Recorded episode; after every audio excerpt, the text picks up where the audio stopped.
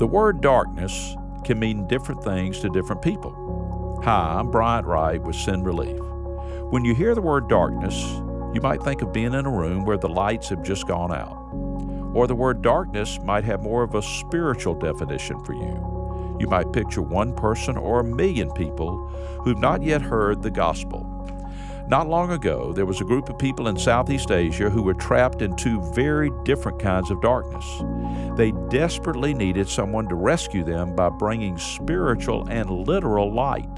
And that's just what someone did. Here is their story of hope.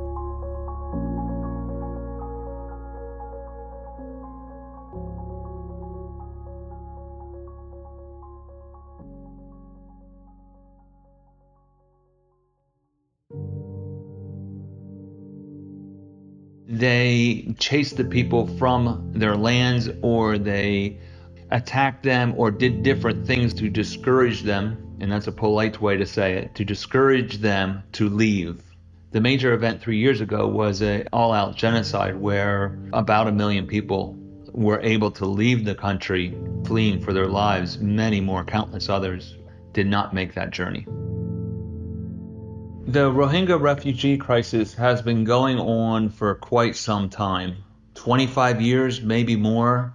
Simply put, a people group called the Rohingya live between the borders of Bangladesh and Myanmar. Most of the people have or did live in Myanmar right next to Bangladesh. However, the government of Myanmar wasn't pleased with them there. Most of the uh, people of Myanmar are Buddhist and the Rohingya are mostly Muslim. Stories of Hope is a podcast about brave men and women around the world who are meeting the physical needs of hurting communities and sharing God's love as they go. In this episode, Send Relief partner Chris Mauger explains how Send Relief is helping families who've been forced to flee their homes. This is episode number 88 Let There Be Light.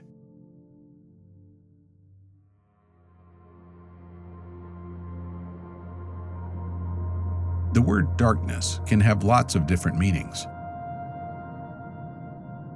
Currently, there are more than a million refugees in Bangladesh from the Rohingya people group. They've gone through traumatic events where either they personally have been a victim of the genocide or they know family, friends, neighbors who had it happen to them.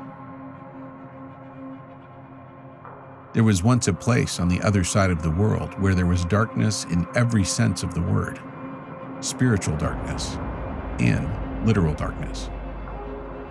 In those camps, there's a, a, series of 25 camps all located near each other. And those people are subject to a lot of fear because the people did not feel safe the NGO, different groups from around the world, uh, UN and Red Cross, and all these different groups are there during the day, and so is the Army. That keeps peace and it keeps light on what's going on. However, at 3 o'clock in the afternoon, all these groups must leave, and then the local police are in charge, and they don't really respond or they don't come nearby. So, from 3 in the afternoon until the next morning, the camp is just there as it is and people are very fearful of others because there's crimes that happen of all sorts. However, you can't stay inside, and people don't stay inside from 3 in the afternoon until the next day. You can't do that. And so, putting up street lamps helps because then there's puts light on, you know, darker areas where it's dangerous.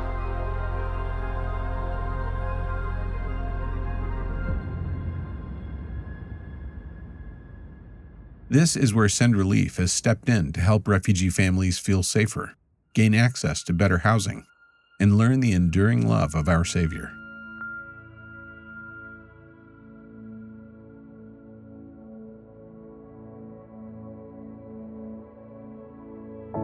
Send Relief has been a godsend. They've been around for quite a while and they've helped us in in our ministry in many different ways some of the more practical things that we were able to do through them, and still, even to this day, are still in the process of, was we installed solar power street lamps in the refugee camps. And that set the stage for what came next. Send Relief teams knew Rohingya refugees deserve to learn that not only are there different kinds of darkness, but there are also different kinds of light. And so, as local Bangladeshi teams ministered to refugee families' physical needs, they also began sharing the gospel. Some of the people that we work with, the Bangladeshi believers, have developed a love for the Rohingya people. And one person in particular I'm thinking of goes to the camps regularly and uses Send Relief funds and is able to disciple people. People have come to faith in the camps.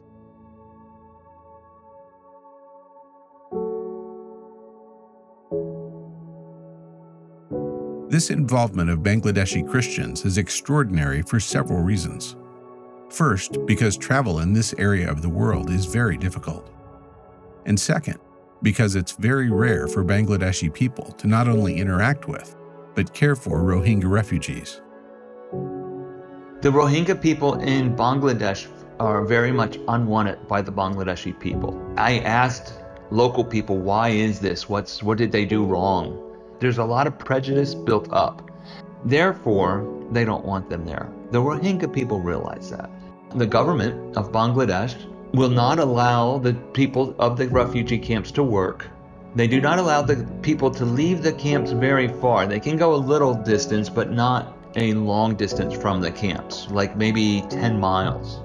And then there's checkposts to make sure that the Rohingya people don't go outside of that area. The children are only allowed school up until fourth grade, maybe less than that. They're not allowed to learn the Bongo language. Obviously, this kind of social exclusion doesn't only have a physical impact on the families. Being exiled out of community has a very real emotional and spiritual impact as well, especially on the children. Now, I pray that people open up their hearts and open up their minds and their homes to these different refugees because they really need help. I think, added to all this, that Satan is involved in this in that he keeps them separated and he keeps the people in fear of each other and fear of outside the just fear of so many different things and then feeling unloved added to that that I think this is where Satan works to keep these people isolated from the gospel.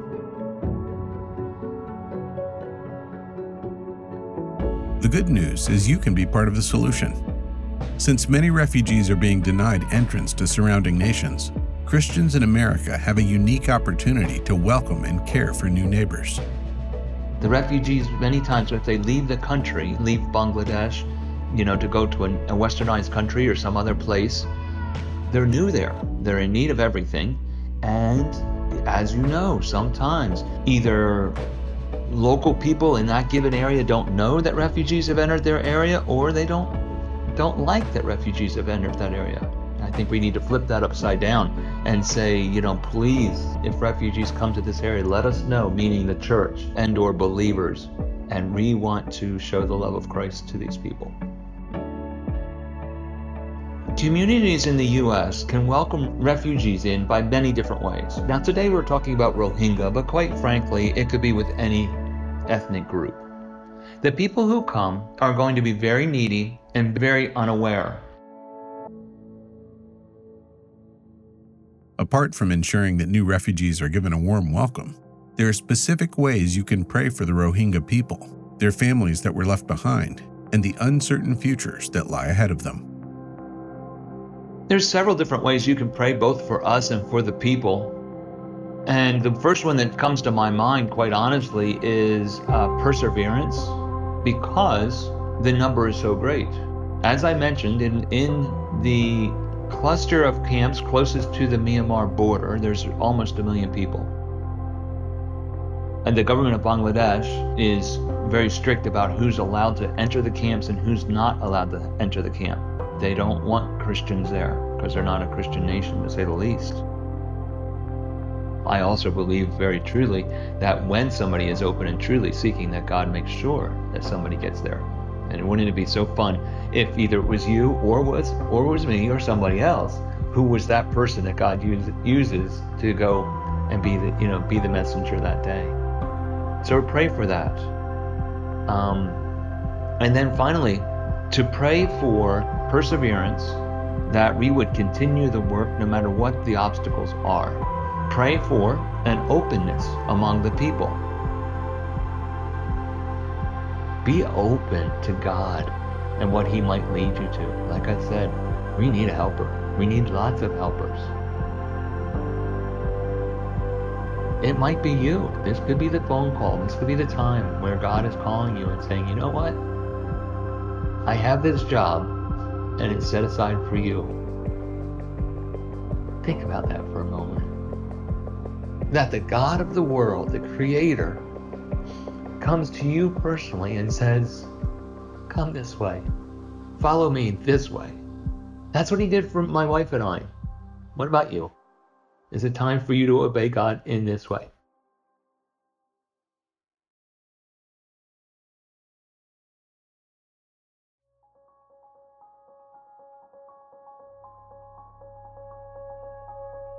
The people you just heard about are a small part of the world's refugee population. Right now, there are more than 51 million mothers and fathers and boys and girls who've been forced from their homes and now have nowhere safe to go. Thousands of them come to the U.S. and Canada every year.